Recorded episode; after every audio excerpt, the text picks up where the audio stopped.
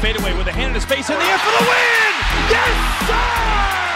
Garnett gives Minnesota the win at Target Center! Towns a rebound, lets it fly, and Karl-Anthony Towns drills it at the buzzer.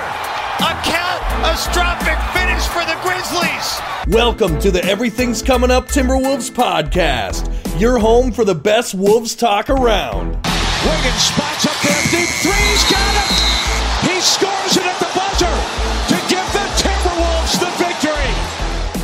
My name is Gabe Anderson, the host of the show. It's been uh, probably since the draft lottery, or maybe we did one after that, but it's been about three weeks since we have convened here. And I'm joined as always by Chris Emerson. Chris, how we doing? Doing well, doing well. Excited to uh, see what this offseason has for us. Yeah, it should be an exciting one. And of course, we got Jared Good. Jared, how we doing?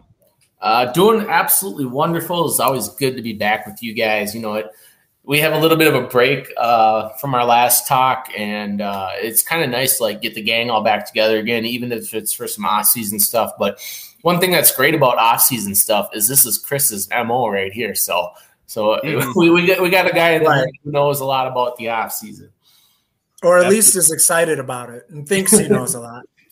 Oh, I uh, believe me. I I think all of us are excited about the off season and yeah, I mean, the, the sky's the limit for this team, I, I think, in the offseason. Well, maybe not the sky's the limit because we do have some restrictions.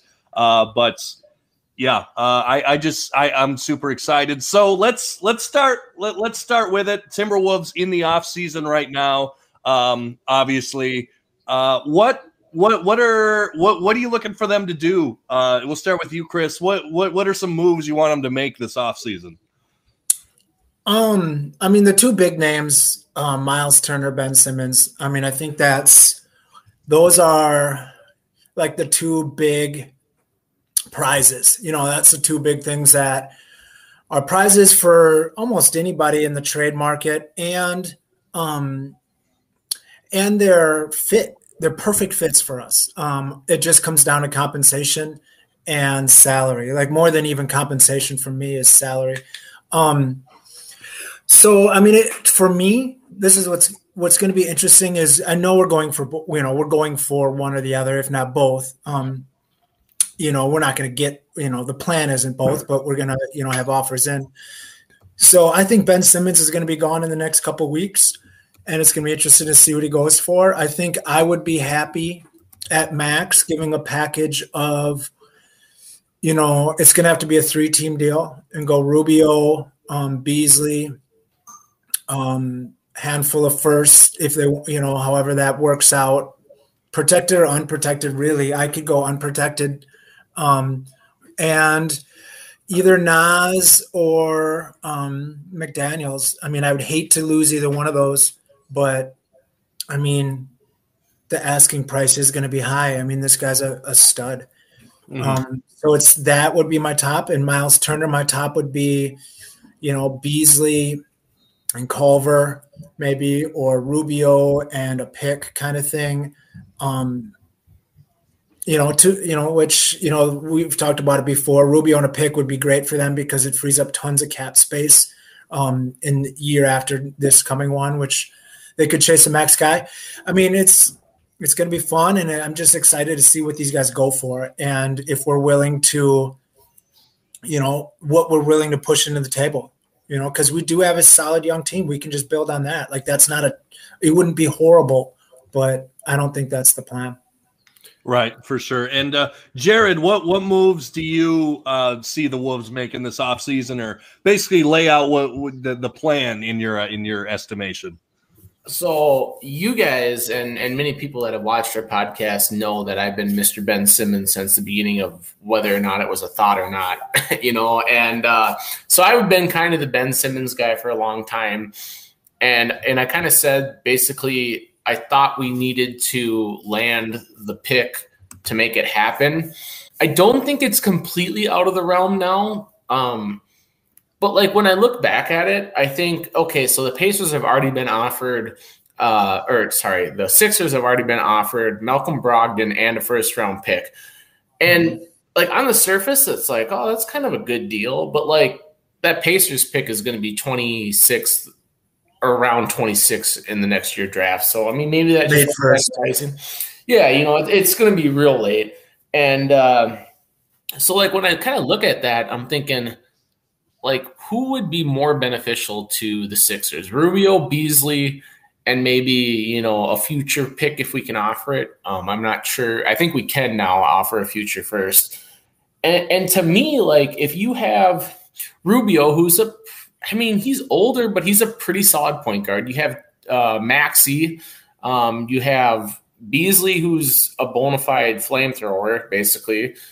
Um, that kind of fills a little bit of the. See, you got to think about the 76ers is they're not going to just make a trade and rebuild. Like they have a pretty solid core. They still have Tobias Harris. They still have Embiid, and you know, like they're win now. yeah, I mean they really are. I think they're still a little bit far out, even with the trade. Um, but like, I think what they really want to do, which kind of surprises me, but deep down, I think what they really want to do is they want to land Kyle Lowry in a three-team trade, and, and that's absolutely something that we could fit the mold for. But like, if you were a guy to tell me that, excuse me, um, that that Kyle Lowry was that much better than Malcolm Brogdon. Me as a basketball fan, I would say you're a little bit crazy, um, but that's just my personal opinion. Everyone's entitled to their own.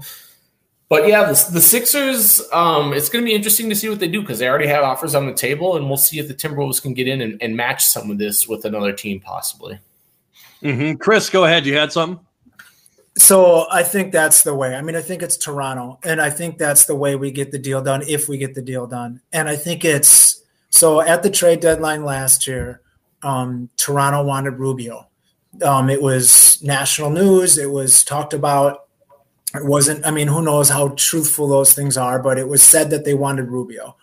Um, so they still want. Ru- I mean, there'd be no reason. It's not like they were making a big playoff run, really. So it's not like Rubio was going to be the spark to push them to a playoff run. They're comfortable with his salary at the trade deadline, so that means they're still comfortable with it now.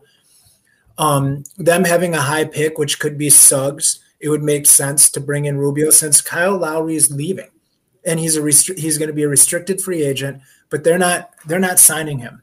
That I mean, almost for his own good to let him move on. Um, so it makes perfect sense for us to send them Rubio, who they wanted. Um, Lowry will probably get about that kind of contract, about a $17 million a year contract going forward. He's not young. Um, so if he gets like four years at 17 a year, that salaries match up perfect. We toss in a future first, protected or not, um, just to broker the deal with them. So now it's not that um, Philly's getting Rubio, Beasley, and a first or two. It's that um, they're getting Kyle Lowry, Beasley, and a first or two. Now that trade makes sense. Lowry's from Philly. Like he's a hard nosed defensive player, knows how to get buckets, um, can shoot. And you add a flamethrower like Beasley, um, who Doc Rivers has always had like three point shooting specialist. It's something that he desired. It's why he went and got Steph Curry or Seth Curry. So that's the deal that makes sense to me. Um, but who knows? Somebody else might have a better package. Maybe they don't love Beasley. Maybe, you know, like you have to know how much these guys like each other. But on that Toronto deal, I mean, we just relationships are huge in the NBA with GMs, and we just negotiated with Toronto to get Chris Finch here. So we have a good vibe with them, I would assume. Um, Rosas and Morey, good buddies, you know, so we've got a vibe with them in the 76ers. Like it, it's not crazy to think that these three teams could work together on something, um, especially because it seems perfect. Like they were interested in Rubio. Kyle Lowry would want to go home. He's still got some game left. Um, they're in win now. They get. I mean, the trade makes sense. Um, if it happens, it happens. But that's what I think it'll be. If it's anything, I'd be surprised if it's not involved with Toronto. hmm Jared, go ahead. Yeah, so my next question is going to be for both of you because I want your thoughts on this. Um, if you're Toronto right now, so you just lost Kawhi, Kawhi Leonard, what two years ago, I believe it was, You're on the verge of selling Pascal Siakam to a to whoever wants to buy, basically, and yep. and so you like if you're Toronto, are you not like you're on the fence? Like you're either going to make a move or you're going to embrace the full rebuild. So if you're Toronto, what would you do? Because I think if I was Toronto, and I am, I am one of the most like Homer win now guys. But like if I'm Toronto right now, I kind of try and get as many assets as possible and just start over. Mm-hmm. Yeah, I, I, guess I'll go first. Uh, yeah, I, I agree with you. I think that's where Toronto is at. The hard thing is, I think you like what you have with some of the uh, younger guys like um, Fred VanVleet. I mean, he's not necessarily young, but still, I mean, he, who who saw who saw coming what what Fred VanVleet turned into? So, and then you also have what do they have? Precious Achiuwa, right? They have no, they've got Boucher, Chris Boucher, oh, but he's not yeah. that young either. Oh, okay. And then, yeah, I, I, don't know. Maybe you sell Aron Baynes, Maybe you sell um, Fred VanVleet and just move on, which is tough. I mean, it's tough two years after the, the whole thing's comes to fruition to see um, the, the whole thing come down. But yeah, I, I think you, you rebuild. What do you think, Chris? You can go, Jared. Yeah, so I was just going to say, like, see, to me, there's a lot of people that are really high on Siakam, and I'm not one of them. But there's a lot of people that really like his game, and I feel like they just have a bunch of guys that aren't quite stars, but they're above average. So like they're they're in kind of a fine line because if you want to like be real to the guys on your team, you're going to pay them more than you probably should, and that's kind of how I look at Toronto. Like when you look at Siakam, I think he's overpaid or going to get overpaid. I don't know what kind of deal he got recently. And then you got Lowry, who got way max. overpaid. You got a max. Yeah, so you got Siakam, got, got a max. You got Lowry, who's way overpaid. And then you have Fred Van VanVleet, who needs to probably be paid. I don't know if he has been yet, but like none of those guys to me in the league I look at as, as stars. You know, like we're in a three three star league, and if you look at the Timberwolves, we we might be, be contending to have a fourth star if everything works out. So like it's a different league, and the GM's really important in the NBA right now. Yeah, and, and uh, on top of that, I I don't think that a particularly if you're going to get rid of Siakam, a one-two punch of Fred VanVleet and OG Anunoby is going to be able to get it done or, or do anything. You might be able to compete for the eighth, eighth seed in the East, but I mean, where, where does that get you? That gets you like a number 16 pick and you got to get lucky on those. But Chris, go ahead. What do you think about with the Raptors? Well, I'm glad you mentioned GM because that's another question. Is their GM um, Masai? I'm not. I can't say his name. Gary. Sure. Um, supposedly, supposedly he might be leaving too. Like he, I, I think his contract's up or something. Like it's possible that he's going to leave there. But let's say he stays. Their their um, procedure has been, you know, stockpile young talent, um, you know, work through the G League, um, you know, get this young talent in house, get them worked up, uh, develop them. That's how they've done with all their guys. Siakam, that's what they did with VanVleet. That's what they did with OG Anunoby. That's what they did with Bruce Boucher. That's what they've done with all these guys.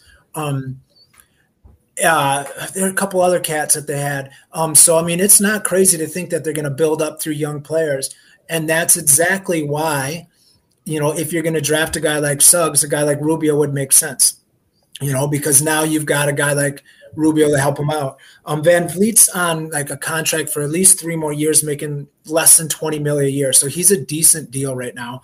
Um, Siakam's going to go, but in the same sense, Siakam has more value once Lowry's gone because now he can be he can operate with the ball more and he can be more of the scorer. But um, I think he's gone, which is fine. He's gonna, there's a market for him. Um, building over is probably what their plan is. Um, build up with young talent and then sell some of that young talent for a superstar. I mean, that's how mid level markets do it. You know, they build with a solid core of young players, and then you sell a couple of those guys and try to get a Kawhi Leonard and make a run. And then you break it down and you start over again.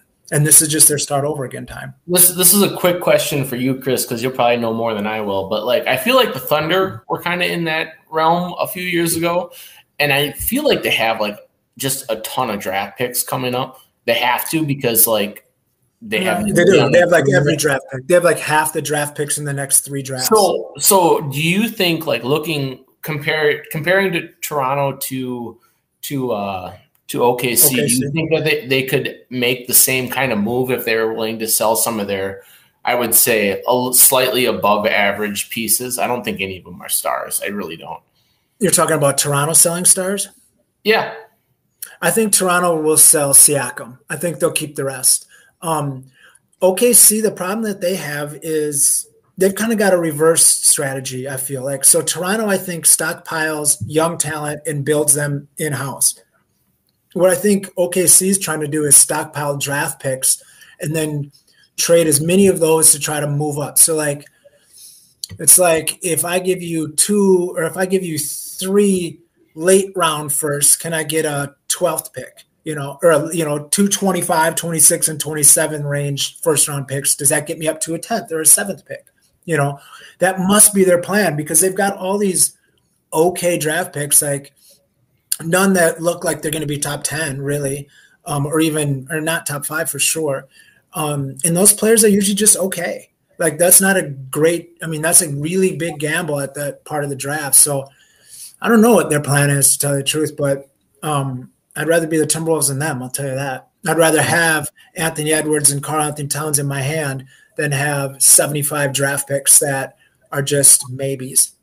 Mm-hmm, absolutely, and uh, I think we'll we'll go away from uh, Toronto Raptors talk, uh, but yeah, uh, definitely better to be a Timberwolves fan right now. And, and we'll talk about this later. Uh, I don't know you guys, I, Chris, you said you were skimming through the Slam magazine article with Anthony mm-hmm. Edwards. I, I, heard a little bit about that. We'll talk about that in a little bit. But uh, what I want to bring up, uh, some other kind of smaller, guy, like obviously we could go after Miles Turner, we could go after Ben Simmons, but. Right. Smaller guys that we could potentially, and I know I did a small little video on this. Personally, I think that a, a, good guy to maybe go after would be like a Larry Nance Jr.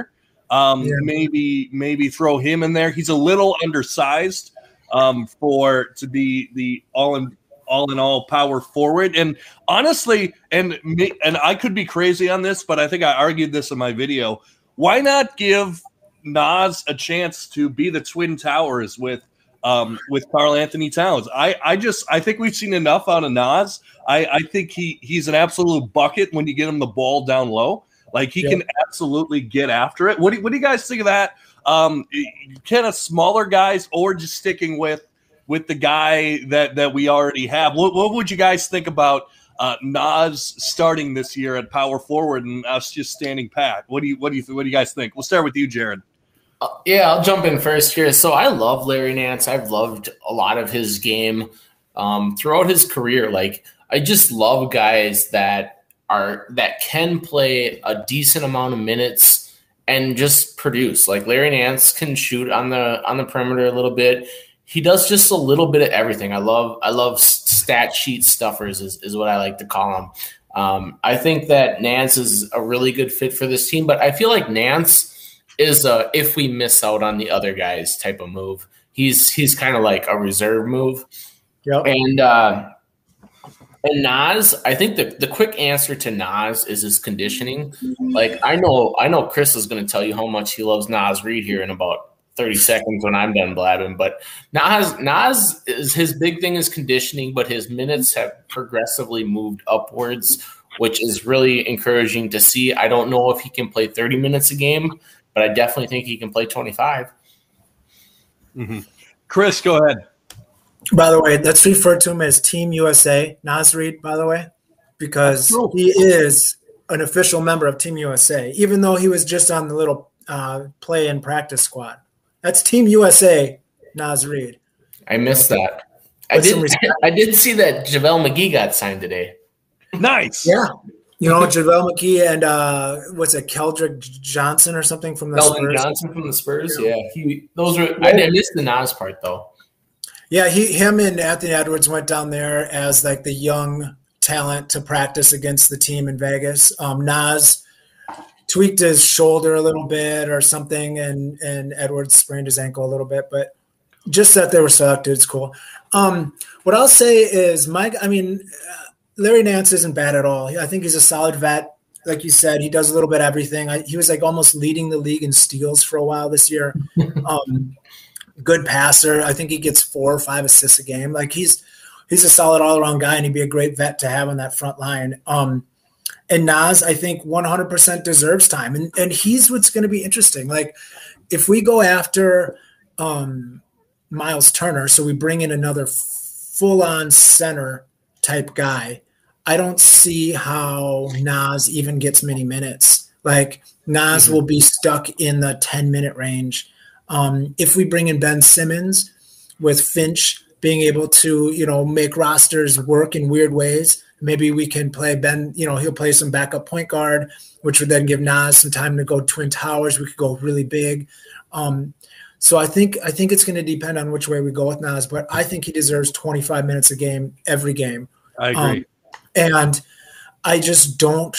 It's it's terrible because I think he has that talent, and we don't have a lot of talent as bigs. But it's like I just don't know how he how he gets that. I just don't see the minutes if we go after one of those big guys. Um, I would like to go after Brandon Clarke.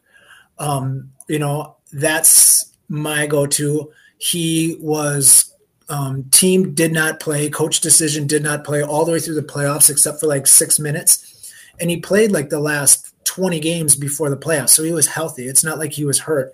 They just went another way. They've got a lot of bigs there, got a lot of power forwards they like. And he might just be the odd man out. Um, he's coming up on contract soon. Um, so it'd be interesting to see what, he, I mean, it all comes down to how much you got to give. You know, if he's a pretty easy get, um, I would give that a shot. I I would also look at. I mean, everyone's there's been some talk. I think uh, Dane Morris talks a lot about um, Powell from Dallas, um, him being like a perfect uh, kind of like I don't know, just a poor man's roller, big big athletic kid. Um, but I don't even know if he's open for like. To, it's nice to want a guy, but I don't know why Dallas would want to move him. He's on like mm-hmm. a pretty cheap deal yeah, I mean, it's going to be interesting to see which way we go. I mean, like we said, if we even just keep Naz, I'm okay with that. But yeah. I think I think we'll add something. There's no way we're not going to add something.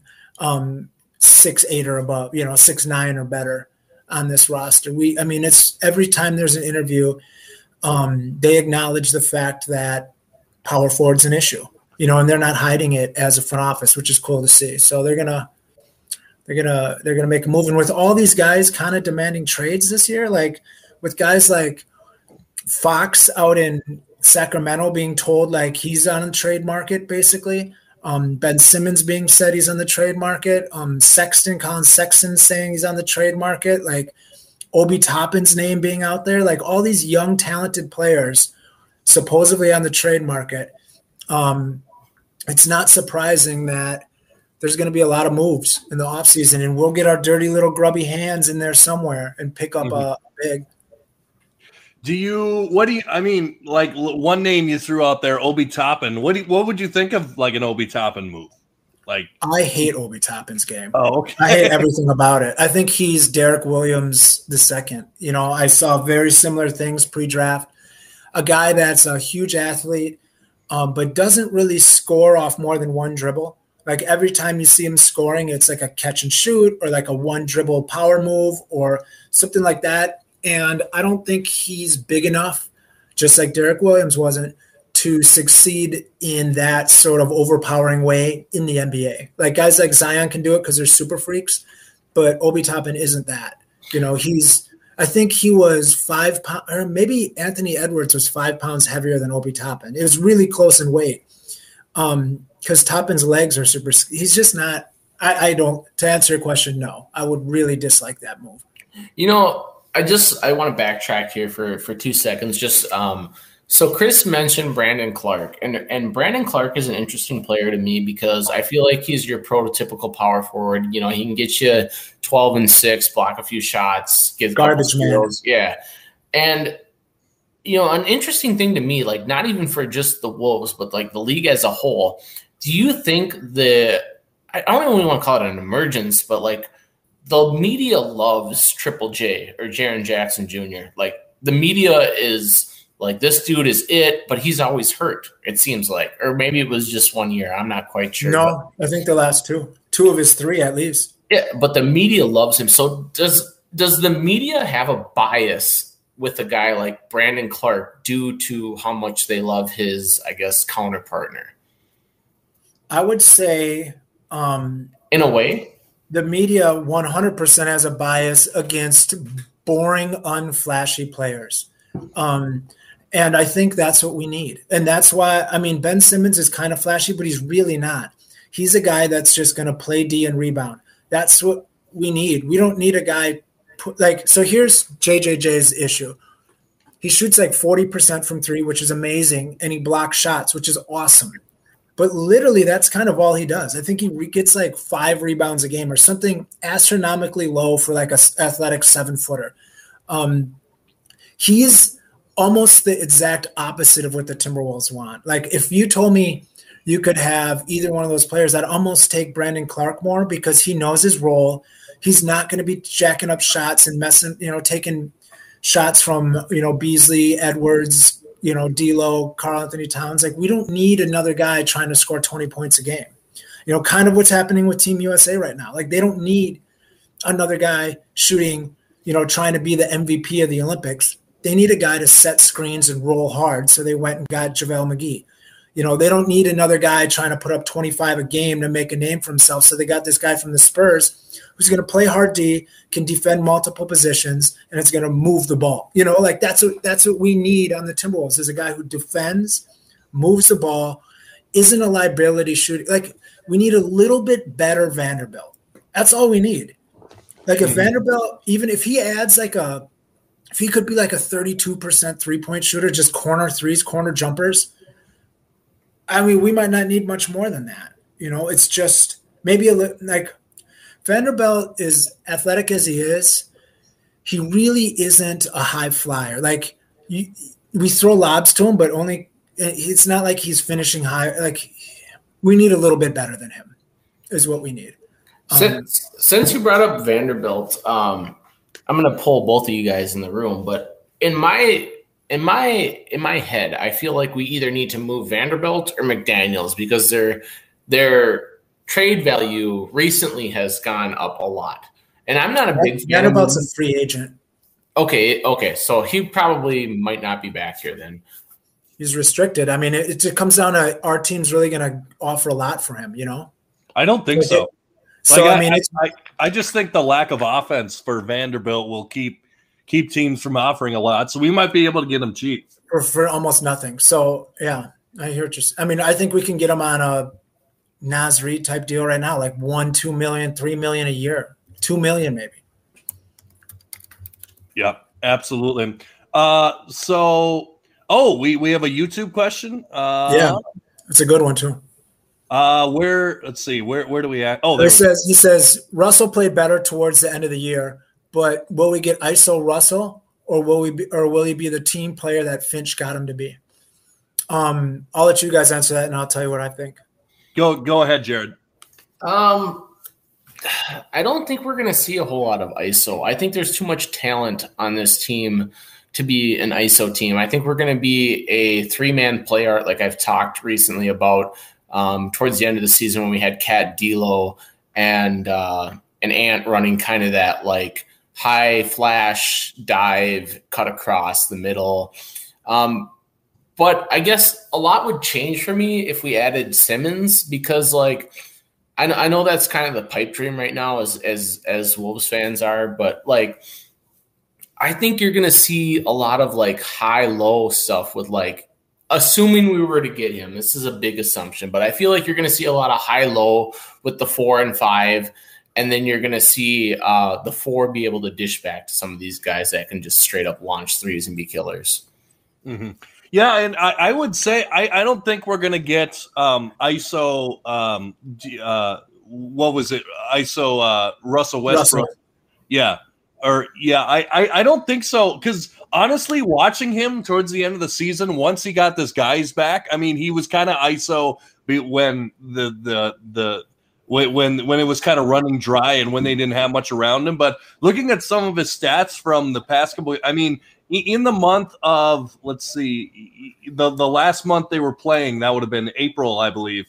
He had four or five games where he had 10 total assists. I when I watch D'Lo, I, I see him, yes, hitting some shots, yes, trying to attack, but I, I also see him really distributing the ball a lot. And that's something that I really liked about D'Angelo Russell's game was that he he distributed the ball and tried to make other players better. And yeah, so yeah, I, I don't I don't think I don't think we're gonna see ISO D'Angelo Russell, particularly with all with all the players around him and with Karl-Anthony Towns in the paint. I mean, because you just give it to him, him or Naz, and I, I, I don't I don't think there's any need for ISO Russell. What do you, what do you think, Chris? I think there's always need for ISO Russell. I think there's going to be times when ISO Russell is one of the most important players on the team. Um, and there's going to be times when he's going to be a facilitator. I think uh, in that Slam article, for example, um, Edwards said this summer, every once in a while, him, Russell, and, and KAT, every once in a while, he'll get a text from them. And all it is is, we're going to the playoffs. Like, this is what we're doing. Like, Russell seems like the kind of guy right now, um, just by his attitude and the way that that he seems to be wired, that he wants to win. Um, and KAT's that way too. I think they all are kind of understanding that Edwards is, you know, on their level, so they don't have to try to to take it all. Um, I see three man game. I see you know a big setting a pick for Russell or Edwards, whoever has the ball, and then depending on how the defense reacts, you've got a third man to shoot, or you got Russell in mid range or driving, or you got the kick to to the big. I think we're just gonna do that on either side, um, attack it either way. Uh, I see Russell being a team player. Um, like not even even more than Nets Russell. I'm talking even back to Ohio State Russell when it was like his passing that really was impressing people. Um, but I mean, that's obviously best case scenario. Who knows? But he doesn't seem to be that cocky, um, take over the game guy all the time. But there's times we're going to need that. You know, there's times mm-hmm. that Edwards isn't going to be hitting his shots. There's times that they're going to be putting all the pressure on KAT, and we're going to need a guy who can get hot and drop 40. And that's what the NBA needs, and that's what you have to have. And to have two or three of those guys on a roster is awesome. Yeah. So yeah, that we're going to need a little bit of all of it. That that's something that that I was just about to bring up with like how cool is it that we finally have more than one option? Like the Kevin Love years, we had one option basically, maybe Pek, but other than that, we basically had one option. During most of Karl-Anthony Towns, you could say LaVine, you could say Wiggins, but not really. You don't really trust Wiggins as much. But yeah, it's just it's a cool time in Minnesota right now. Uh, so we have another face uh, a YouTube question from Traub. Uh, sh- uh, it's a kind of a league question. Should the Pistons draft Cade Cunningham and trade Killian Hayes? Draft Cade keep Killian or draft uh, Jalen Green and keep Killian Hayes? Who want, who wants to go first? I'll go first. So I haven't looked at uh, Cade's um, full outgrade, but I think he's going to play probably shooting guard or small forward. I don't think he's a true point guard. He's kind of bigger. Um, the Pistons are a team that that I don't absolutely love, and I know Chris will absolutely disagree with me because they're super young and they have some talent coming in. Uh, Killian Hayes, I don't think holds a whole lot of trade value just because he was banged up a little bit, um, and he's kind of unproven at this at this point in time. Um, does he have some trade upside? I mean, sure, he was a he was a top, uh, he was a pretty high pick uh, the previous year, but uh, he played okay. I, I thought Killian Hayes played okay, but I mean, the short answer here is you draft Cade Cunningham here and and just you live with it. Um, he, he's supposed to be the next generational superstar. You, you can't pass up on that uh, unless you trade back to like two or three, which is kind of what you're getting at with the Jalen Green take. Um, but but I would hang on to uh, I would I would hang on to Hayes um, unless it's needed to where like you think that Cade Cunningham is going to play the one. See, I, I personally have him playing like the two or the three.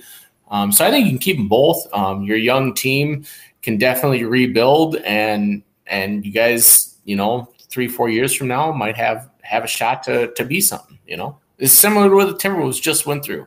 You know, like yeah. we were horrible for a lot of years. You know, like it didn't just, didn't just happen overnight to where we all of a sudden think we can make the playoffs. Mm-hmm. Yeah, and I'll go next. I'll, I'll, go. I'll be very brief here, but if you're if you're the Pistons, just to address the Cade Cunningham, you absolutely like you have to take Cade Cunningham. Like it doesn't matter what other pieces you have, you just have to do it. How are you going to sell to the franchise that hasn't had a number one pick since 1970 when they took Bob Lanier, who turned out to be a Hall of Famer? But how are you going to sell to them? Like, yeah, how how are we going to sell to them? Oh, yeah, we're, we're going to try with Jalen Green. No, you absolutely have to take Cade Cunningham just because of, of his upside. But uh, I'll let you, Chris, go ahead and address the uh, the Killian Hayes part of the situation.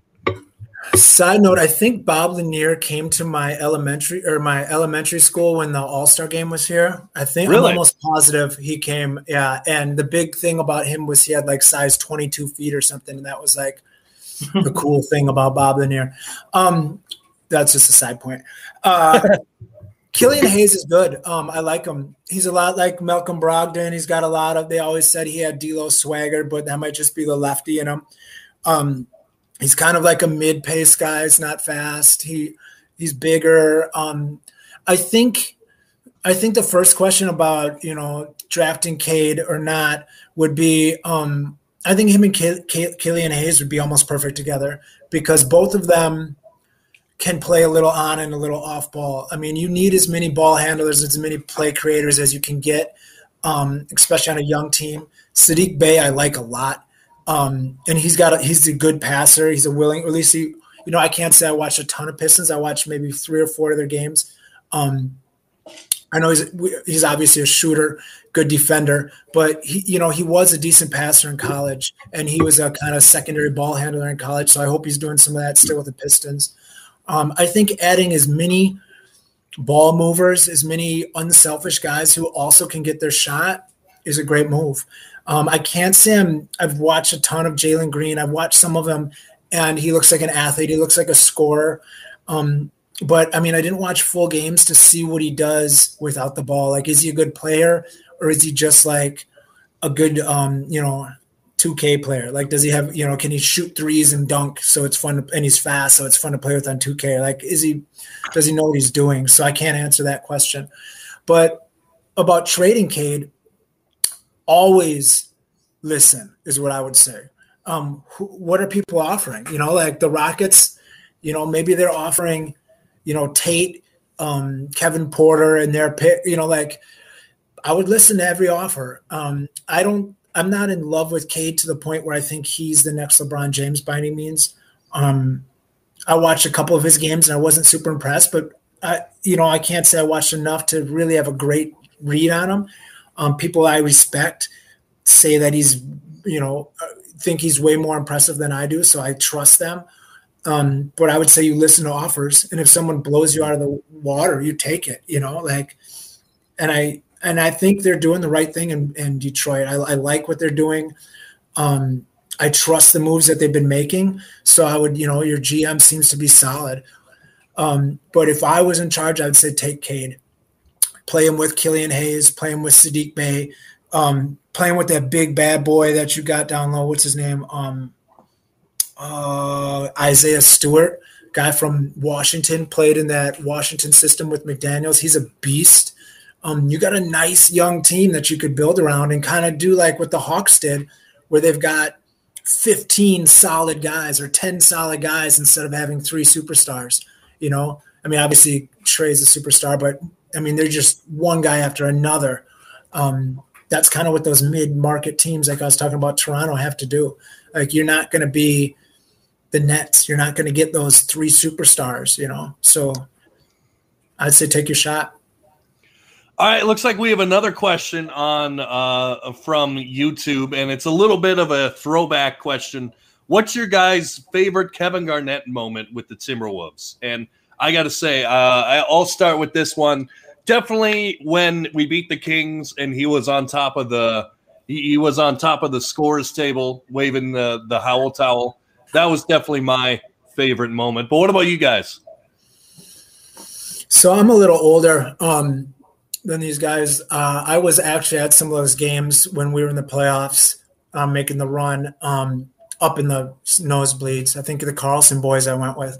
Um, my favorite KG moment. Um, so I remember when he was a rookie and and um, Sam Mitchell was starting over him. And my favorite moments was just watching him like flash, you know, as as a young player, as a first, second year player. And I remember I hated Sam Mitchell. He's probably one of my most hated Timberwolves because they kept playing him over Kevin Garnett. And I was like, play this young kid, like he's got it. Like he was like young Giannis, um, where where he did a little bit of everything. Like he'd flash on defense, he'd make a great pass, he'd make a big dunk. Um, so I just remember not at specific moments, but just like kind of the, the energy that he had, which is a lot like what you're getting out of Anthony Edwards right now, where, um, you know, he has some off nights, but man, all of a sudden he'll flash and you're like, oh, yeah, I see that superstar. So just kind of seeing it early was cool. Um, the, the one play I remember was a baseline play where it was off a rebound and he caught it really low and whipped it around and dunked it all in one. Like he jumped, caught the rebound like around his waist and whipped it around and dunked it. That was the one singular play that kind of really sticks out the most to me. Jared, go ahead. So Gabe kind of stole my answer, so I'm going to kind of freelance on this one because being being on top of the scores table, waving the towel can't really be beat in my mind. Um, but KG was an absolute icon in Minnesota, and he was so much of an icon that I'm going to go a little off the reins here.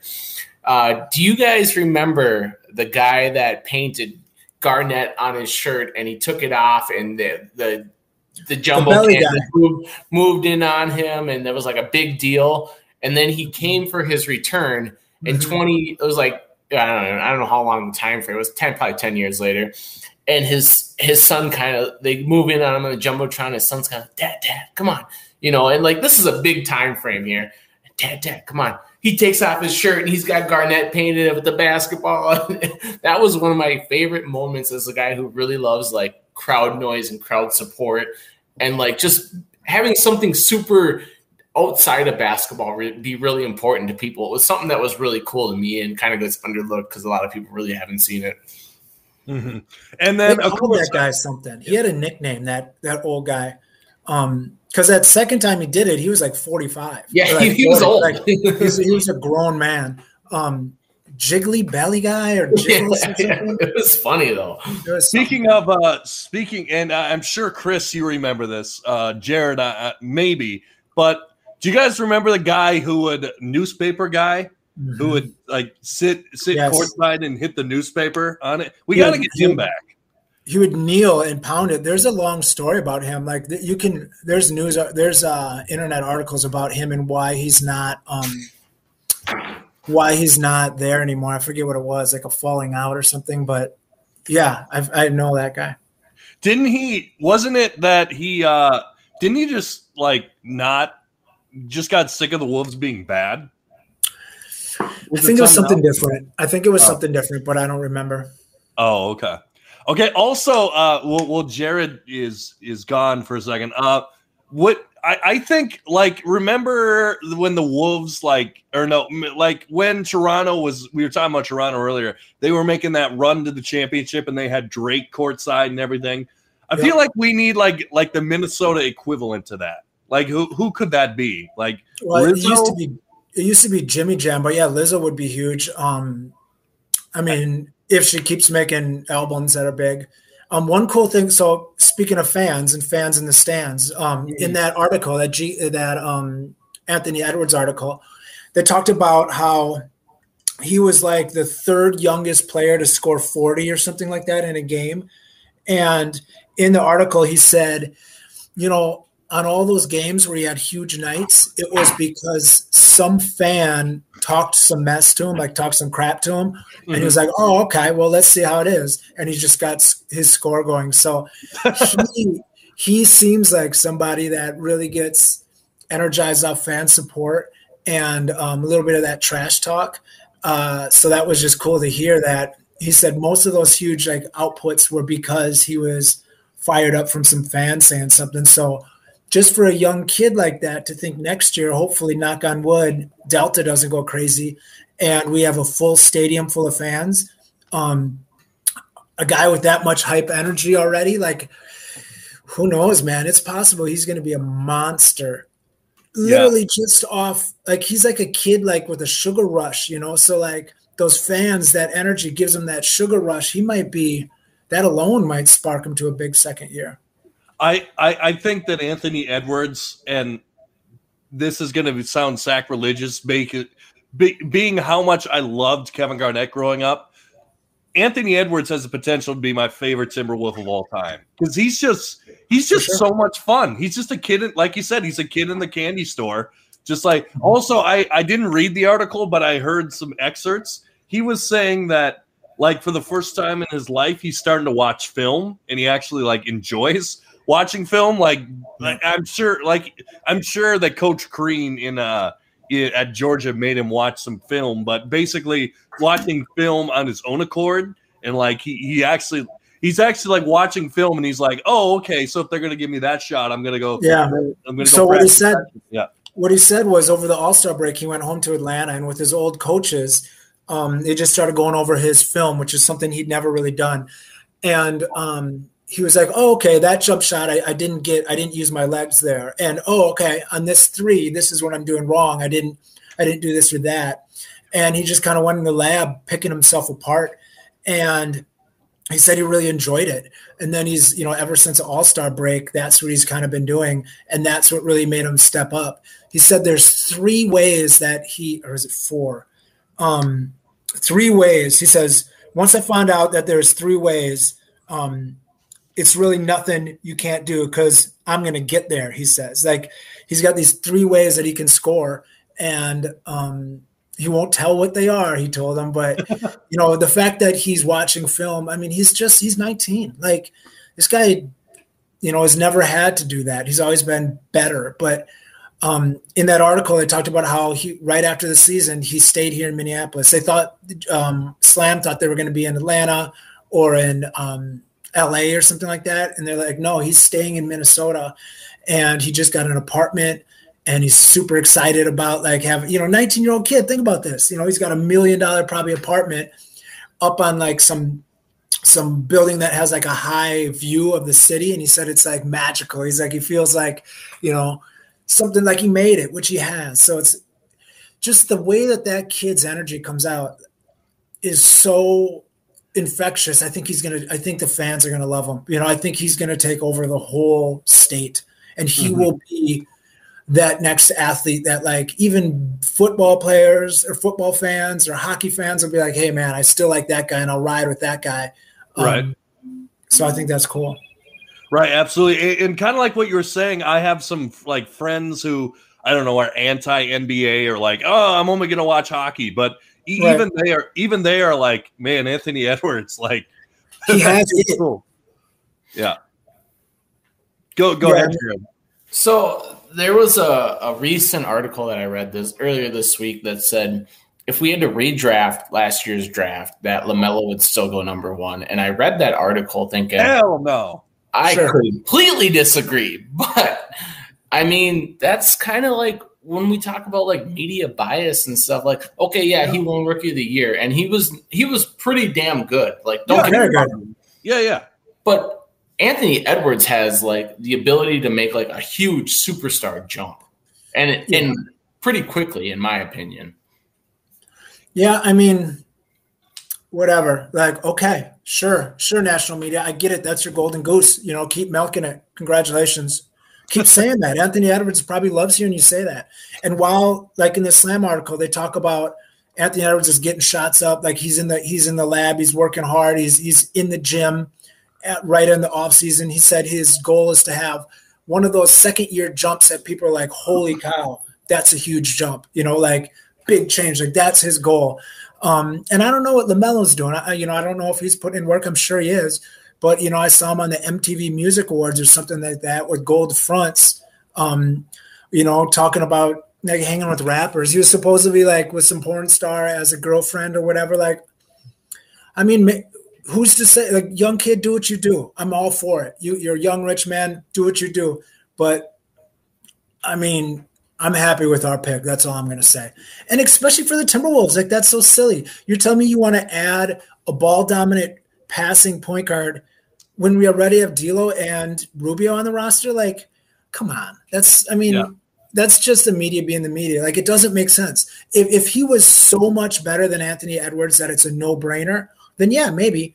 You know, even if the positions don't make sense, but he wasn't that like there's you could say maybe he was better i disagree but i mean you would have an argument um but come on for our roster it's it's just silly also i mean what we what we got to remember is it's not like it went um edwards then lamelo it went edwards wiseman mm-hmm. and then lamelo do Don't you think that the warriors that. are kicking themselves right now like they have to be I mean, their their whole point of that draft pick was just to use it in a trade. I mean, they don't care who it is. Their plan from the start, from the D'Lo trade, was you get Minnesota's pick, you get our our high pick, and you're going to trade um, Wiggins' salary, which is max level salary, and you're going to take that super high number two pick. You're hoping it would be a more impactful player, so that had value, and then you're going to take that Timberwolves pick wherever you get that. It's like at what seven and you're going to package that to get the best player possible. You know, they were hoping it was a LaMelo Ball type player, like type impact or Anthony Edwards type impact. Because if you put that, the number seven pick, and salary to match in Wiggins, who's still a 18, 19 point score, so he's still worthwhile, you could get yourself a Ben Simmons type player mm-hmm. if if Wiseman played great, but he didn't.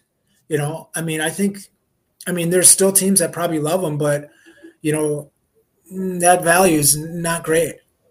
Mm-hmm. Yeah. Yeah, I, I totally agree. And uh, so so let let's kind of tilt the conversation a little bit. Have you guys been watching uh, any USA basketball? A little bit or I watched a little. I watched some Olympic. Like I, I watched some Nigeria versus Argentina to watch uh, Bolmaro. Um, I really haven't watched too much USA basketball because I mean, I also don't want. I didn't watch an All Star game. You know, like I'm not. That's really not what I'm interested in. Mm-hmm. So, so I didn't watch. I haven't watched hardly any of it. I caught a little bit of the uh, Australia game on replay um, on YouTube, and USA was up by like eight points in the third quarter in that game. So it was almost kind of more like a blown lead as as opposed to they just lost.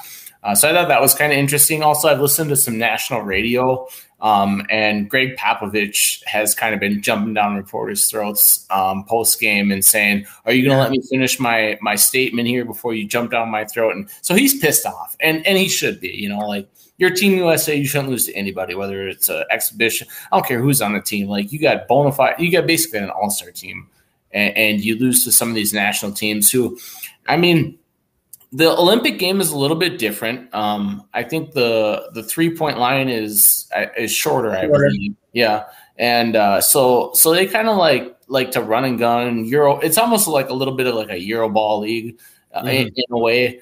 And uh, dude, some of these guys just really play hard for their country. I know that Josh Okogie publicly said today He's like, if I win, you know, any kind of medal, he said, you better believe Rubio, Prigioni, and all the other guys that that have played Juancho. overseas. Yeah, Juancho, they're all going to hear about it. I saw that today. It kind of made me laugh because mm-hmm. I was like, hey, you know what? Assert yourself if you're going to be on this team, you know?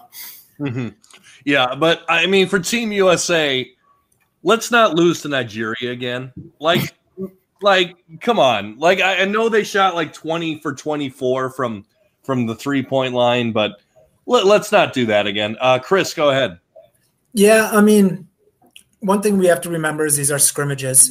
You know, these guys just all came from their respective teams where they were all the guy that was eating the most. They're all the guy getting their shots. So mm-hmm. it's going to take a little bit of time for them to fall into their pecking order. Um, I don't think the team's constructed very well. Um, I think it just got better when we got two role players. Uh, one thing about EuroLeague or Euro Ball or Olympic Ball is you can goaltend everything. I'll tell you who loves that, JaVale McGee. Um, that's the guy who likes to do some goaltending.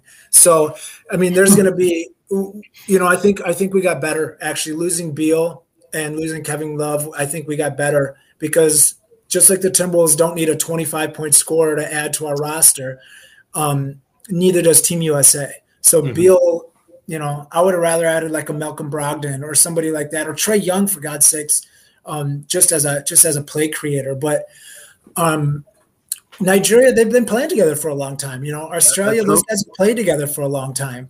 Um, and maybe not all of them. Maybe some of the Olympic guys go in and fit in their roles, but a lot of those other guys, maybe four, five, six of those guys, might play together a lot um, and have history playing together. Spain has history. Rubio's killing it right now. Like Rubio's getting like twenty five and five and beating like top teams. Like um, these guys you know, they, they play together. So, I mean, it's going to take a while for us to figure it out. I mean, it still wouldn't blow my mind if we run through the Olympics and Durant goes for 35 a game and we win the whole thing, you know, but we're going to have to figure out whose players' roles are. Um, but I'll tell you what, if Spain wins the gold or silver, even gold or silver, that's it. And because Rubio, like, what last year, two years ago, was the FIBA MVP from the FIBA national tournament when they won it. If if they win the gold, Ricky Rubio is a Hall of Famer. That's a fact. There you go. Um, uh, Jared, go ahead. You, you know, like there's a lot of people that want to like kind of throw salt at the JaVale McGee adding. And, you know, all I could sit there, like I've looked at this roster, you know, kind of periodically throughout the week after they lost their second game. Like, who's who's even on this roster? Because I haven't watched a ton of it. But I'm like, dude, we have one center. You know, yep. like that's that's our biggest issue. We have Bam Adebayo and a bunch of guards is what we basically have. A bunch know? of two guards and three guard. We don't have a point guard. Yeah, like, you know, you the, the, roster construction is just goofy to terrible. me. But um, so you know, I always kind of laugh when I like look at something like that. And and like after we lost the Australia or we lost to Australia, I'm like, who's on this team anyways? So I looked it up a little bit, and there was like you know Sabonis and, and some some pretty solid players. And then and as I'm watching the highlight film, they're like, Joe yeah. Ingles. They're like, yeah, Ingles is on that team. They're like, oh yeah, and Ingles. they beat him without Ben Simmons. And I'm like, wait, wait a minute, you know, yeah. like this team could be a lot better even, and and they could have crushed us. Yeah, Mills. They got Mills. Patty Mills went off in that game. Um, He's averaging like twenty plus points a game in, in this international. He knows how to play. He knows how to play international ball. I mean, that's the thing. Like, it's a little bit different game, um, and some of these teams know how to how to navigate that game. You know, and we don't. We're playing NBA game. We're playing AAU chucking from three, like set a pick while I jack up this thirty-five point three point. You know, thirty-five foot three pointer, like we'll figure it out. I think. Yeah, I, I think so too. And what we got to remember is maybe one point guard, Jrue Holiday, also um, Khris Middleton and Devin Booker all are all on the way. So yeah, I mean, help, but that will again. Now you got Devin Booker, who's I mean, he can move the ball. He's a he's a passer, but you're kind of getting more of the same. Like I didn't hear the name of a big defensive center there, and I didn't hear the name of just a distributing point guard. Like we've got we've got Dame Lillard, but I, I look at him as like a scorer. Like he's a scorer. Like we I, we need to get we need like Ricky Rubio. This know? might sound crazy to you guys, but the biggest out of the three names you just listed is Jrue Holiday because he plays defense and he doesn't shoot twenty times a game. Right. Mm-hmm. Yeah, absolutely. And speaking of Jrue Holiday and the Milwaukee Bucks, I would say we got a pretty good NBA fight. I guess I, I should go into this right now. I was in Milwaukee for game three. Wasn't at the game, but I was outside of the game in the what do they call it? The deer den or the I I, I don't know. Whatever you know better than us. I, I will I will say it was a heck of an experience. Um they uh they they love their bucks down there. And I, I was just thinking about it man, do I want this experience for Minnesota so bad. Like I, I just I, I, want to experience not only NBA finals, but they're out there for the playoffs as well. Uh, every game. So it's just it's it, it was a ton of fun. But uh, these NBA finals tied two to two right now. And I guess I gotta go uh, to Chris on this one. After watching it, watching the NBA finals and Giannis, do you still hate watching Giannis? Or is I it got better? Oh, you I don't watch them. I won't watch them. Okay. like I haven't watched any of the finals. Oh, I, I can't. I can't. I don't enjoy watching him play to the point where I've got better things to do with my time. You know, than what I mean. I, I'm not going to see anything in the finals that surprises. I've watched him enough. I've. He's a great player. He's amazing.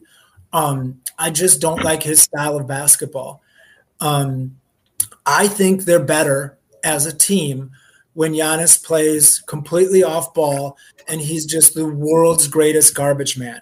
He's a lob guy. He's a you know he's a he's a hard cutter where you where Jrue Holiday's the ball player, the ball creator, or or Middleton's a play creator, and you hit him you know as a as a, a role guy. Like to have a player that could give you twenty and fifteen and two steals and five blocks without being the guy with the ball is so valuable because now Middleton can get you 20 and now Holiday can get you 20. But when you have Giannis being the guy trying to get you 45 points and doing that stupid, like, I'm going to step back three feet, four or five feet, and just start sprinting at the basket every time and runs, like, I can't watch that.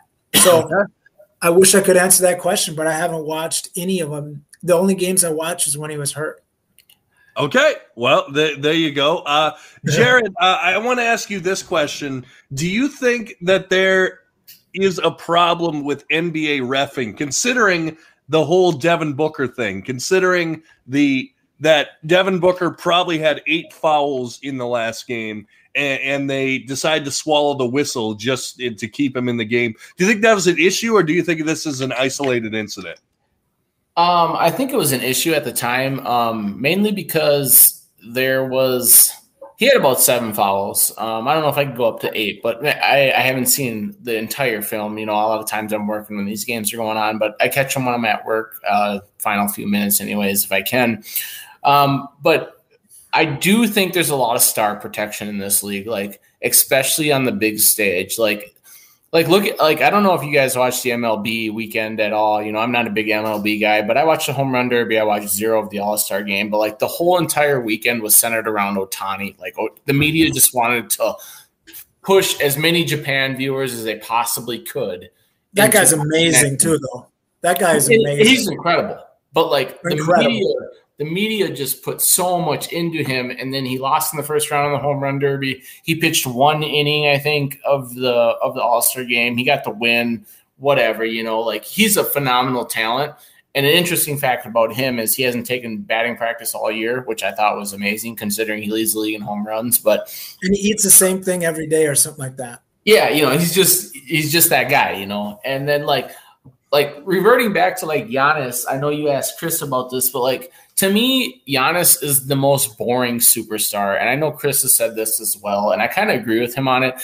And, and it, it basically breaks down to this like, he doesn't do anything well. Like, he doesn't shoot all that well. He doesn't shoot from the free throw line well. He doesn't shoot from three all that well. He's just the most athletic guy on the floor by a wide mile. Like, he is just super athletic, long. And that's great for the NBA. It's really good for the NBA but like as an exciting star, I mean, it kind of bores me because he's just that much more athletic than everybody else. Mm-hmm. Chris, go ahead. Yeah, I mean, he's learned.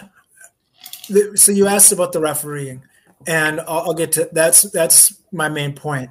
And I think the NBA is going in the right way with that, where they said, you know, no more of this Trae Young butt butt jump to get a foul. No more of this Chris Paul jump into the guy to get a foul.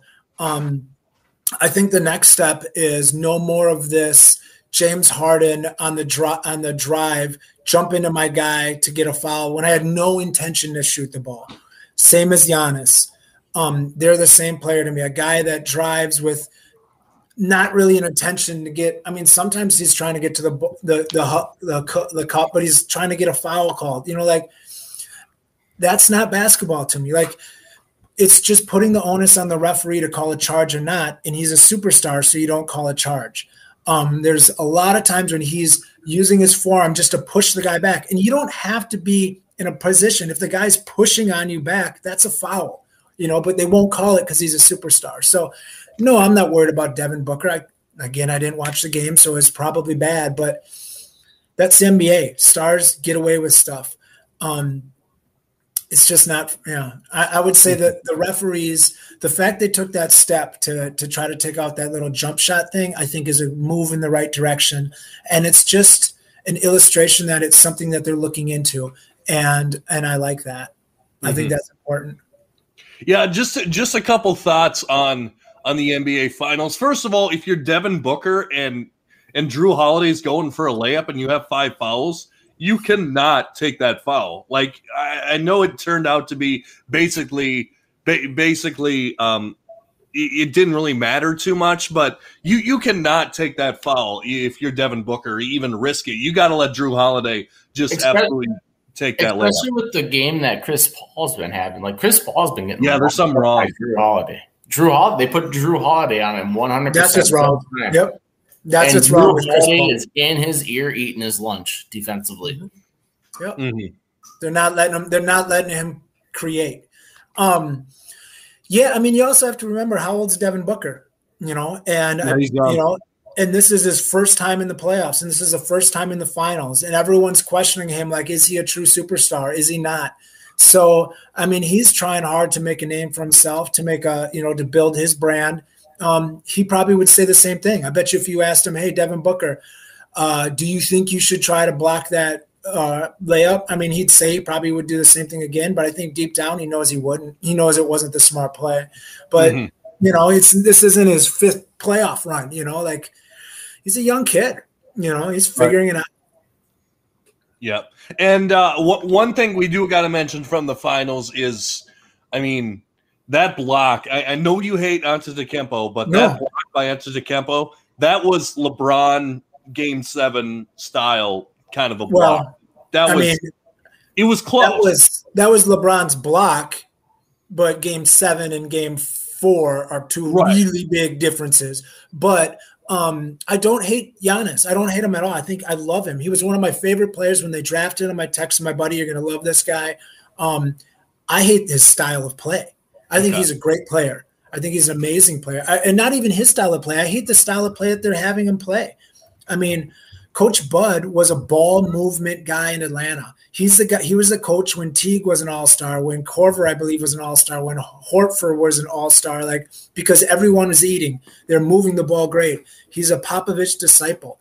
Um, I wish they had that play style, but that's also me. Like I don't like ISO basketball. I hate that place. I don't like it's aesthetically ugly to me, so I choose not to watch it. Like there's enough stuff going on in the world where I'll watch something else than something Right. I don't enjoy. So no, that was an amazing block. The guy's it's almost like you could call the guy a freak.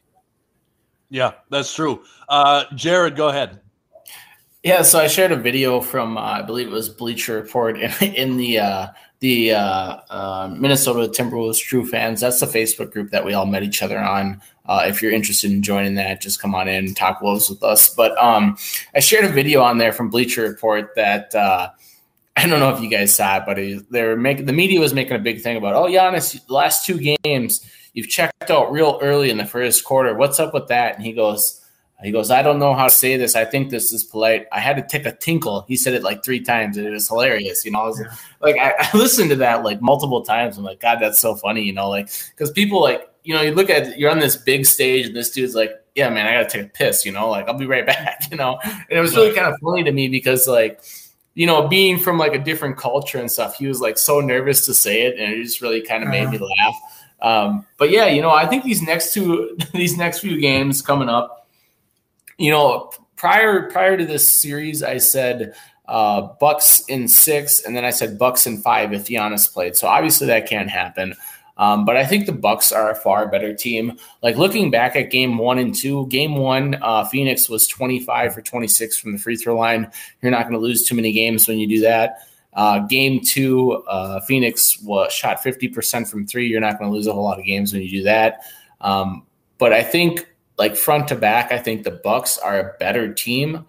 Uh, and unless Chris Paul like comes out and drops like 20 and 15, I think the Suns are going to struggle. I just don't think there's enough scoring on that team to match the Bucks, who I think will dominate um, the rebound category.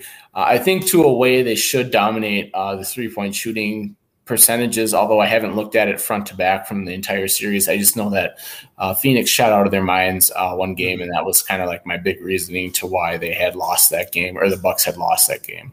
hmm Chris, go ahead. They always say home teams bench players, home teams like uh, secondary, third kind of tier guys um, step up when they're at home, and when they're on the road, they don't. And that's you know you got that Mikal Bridges who. I'll tell you one thing. Bring it back Wolves direction. I hope there's a GM in the NBA right now that sees Mikal Bridges. So I liked I also was a Sixers fan for a while, and I really wanted them to draft Mikal Bridges and keep him because I thought he was the kind of guy to add to that roster as a three and D guy. You didn't again, you don't need to go for a superstar. You just want a solid guy.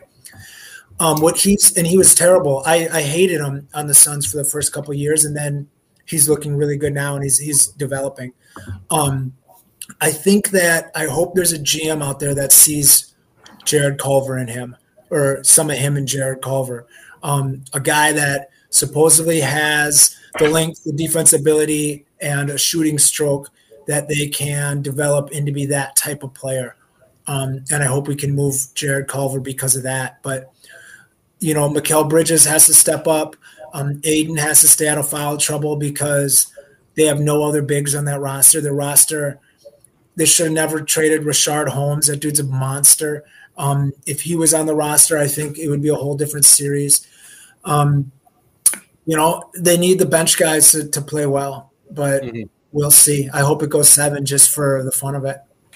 And I will watch. I will watch elimination games as much as I hate watching the way that the Bucks play. I, I, will say it has been a fun series. Like, That's good. honest aside, like it's been really fun to watch. And yes, I'm biased because I mean I was there, I was in the crowd or whatever. But yeah, I mean I, have really uh, more than and and I love where as much as I'm a LeBron guy, it's almost like we're in a new era. It's two small market teams where we're we don't have the LeBron or the KD or or you you, you name it or the Currys. Which I mean, I love watching those guys play, but we get a whole new set of players here that that can be on display. Um, uh, go go ahead, Jared. What you got? Yeah, so uh, um, Chris was talking about uh, bench players, and and one bench player on the Bucks that has played phenomenal when at home and hasn't as much on the road. I don't believe I haven't really looked at. I haven't back checked game one and two in a while, um, but Pat Connaughton has played extremely well uh, these past couple of games. I, I think he flirted with a double double off the bench recently. Uh, just been playing really good basketball off the bench for them. So so that take is shooting like sixty five percent. Yeah, he, that that takes pretty much right on, you know. And then, you know, it's funny that you mentioned Mikal Bridges because I haven't caught a whole lot of Suns games unless they're on national television. And one player that I absolutely love is I assume it's his brother is is uh, the guy in Charlotte it is uh, I don't even know his first name Miles Bridges. Miles Bridges is uh uh-uh. what's no relation. Name? No relation. Okay, so I was assuming no, your brother. There's, there's no relation. Okay, well that dude plays every time I watch the Charlotte Hornets play and they're down whatever and they're full press and that dude plays so hard. Like if you're a GM watching the NBA, like how can you not enjoy a guy playing the four that's full full court pressing in the NBA, which is unheard of eh, for the most part. But um, I, I would there's talk. There's, players, so. There was talk about him being an option for a Timberwolves trade. I heard like I heard it floated around, not just from like some fan site, but somebody kind of making it sound like Bridges might be on the market, which is weird because him and Ball had such a connection. But maybe he's yeah, up for contract soon or something. Mm-hmm. And um, uh, oh, go ahead. One, one thing I was going to say, you said uh, small market teams. Fun fact: Phoenix is the number five largest team or largest city in the United States. I saw that just the other day number five in the entire United States. Hmm. Blew my mind. Yeah, I, I, I had no just, idea. Just, mean, just a little geography. Well, well, oh, I gotta, I gotta stop you right there. What's their population? Because I, I, I got to know. Because when I was in Vegas, I was All blown right. away that they had 90, 920,000 some people living in that town, which blew me away. So, New York City is eight, a little over eight and a half million. Um, Los Angeles is four million. Chicago is two and a half. Houston is two point four, and Phoenix is 1.7 million. Wow. Something you learn every day, I guess. Yeah, uh, yeah, that, that's good to know for all, all you geography uh, nerds out there. I'm I'm sure- one of them. We should start a geography podcast. I'd love that. I mean, I feel like there's a void in the industry. I, I feel I feel like there's a void. Like I feel like every subject needs a podcast. So Absolutely. like yeah. All right. So I think there's just one more team to tackle, one more thing to tackle. Uh Jared, how was Space Jam? Yes. Uh, yes, space. I, I call it Space Jam 2 because I was a guy that watched the original one um, probably 250 times. I've probably watched it 100 times in the past two months. I got it on DVD. My So- kids love it. Yeah, I, I had to buy it on DVD for Easter for my kids, um, and it was and they loved it. You know, like it was absolutely like it was an obsession for them. You know, basketball and the Looney Tunes mixing it all together. The second movie, or I mean, you could call it a new legacy or whatever you want to call it, but for me, it's Space Jam Two. Um, I went into it, you know, pretty optimistic just because it was a movie that I absolutely loved growing up, and like I wanted to really enjoy it, but I kind of like had like a little bit of like, oh, it'll never compare to the first one. And I still can't compare them because they're very different in, in their own way. Um, but Space Jam 2 was extremely good. Like the amount of like characters that are in it from all of the the Warner Brothers platforms was phenomenal. Like you had you had the Iron Giant, you had Superman, Batman, Robin. Like you just had all like you got to you just you have to sit it. You have to see it. You have to sit down and watch it. I'm not going to spoil it for anybody. Um, but the animation in it was absolutely phenomenal. Um, I wouldn't be surprised if it won like a Best Picture because it was it was really that good. Um, it was a little long, so it was two hours long. Mm-hmm. Um, it was two hours long. It started slow, much like the first one. You know, like in the first one where they're golfing and you know this and that and then some, and he doesn't meet Bugs Bunny until like forty five minutes into the movie. Like that can be slow for like your children. Um, I took my children to the movie tonight, and they were like blown away by it because like it was oh. super relatable and yeah, you know, like it was super relatable to the first one, but it was different in its own way and it had a really like unique feel to it. And like there's people that like I've read on the internet even before I saw it all days day. There's so many mixed reviews. Some people said they loved it, some people said they hated it. And I feel like a lot of that had to do with like LeBron James being the main actor. But one of the greatest things about this entire movie was it was hilarious. Like I never Yeah. expected to go see Space Jam 2 and think that it was funny. You know, like there was a lot of really funny parts in it. Um, so I, if you get the chance, you know, like if you have HBO Max or you want to, I went and saw it in theaters, uh, which is kind of out of the norm because I know a lot of people are watching on HBO Max. But like, make a family day, go out and see it. Um, if your kid, if your kids have seen the first one, if you've seen the first one, I really think you'll like it. Uh, I was really, really kind of surprised with how much I liked it because I kind of went into it optimistic and I came out a little bit blown away by it. That's Okay. awesome.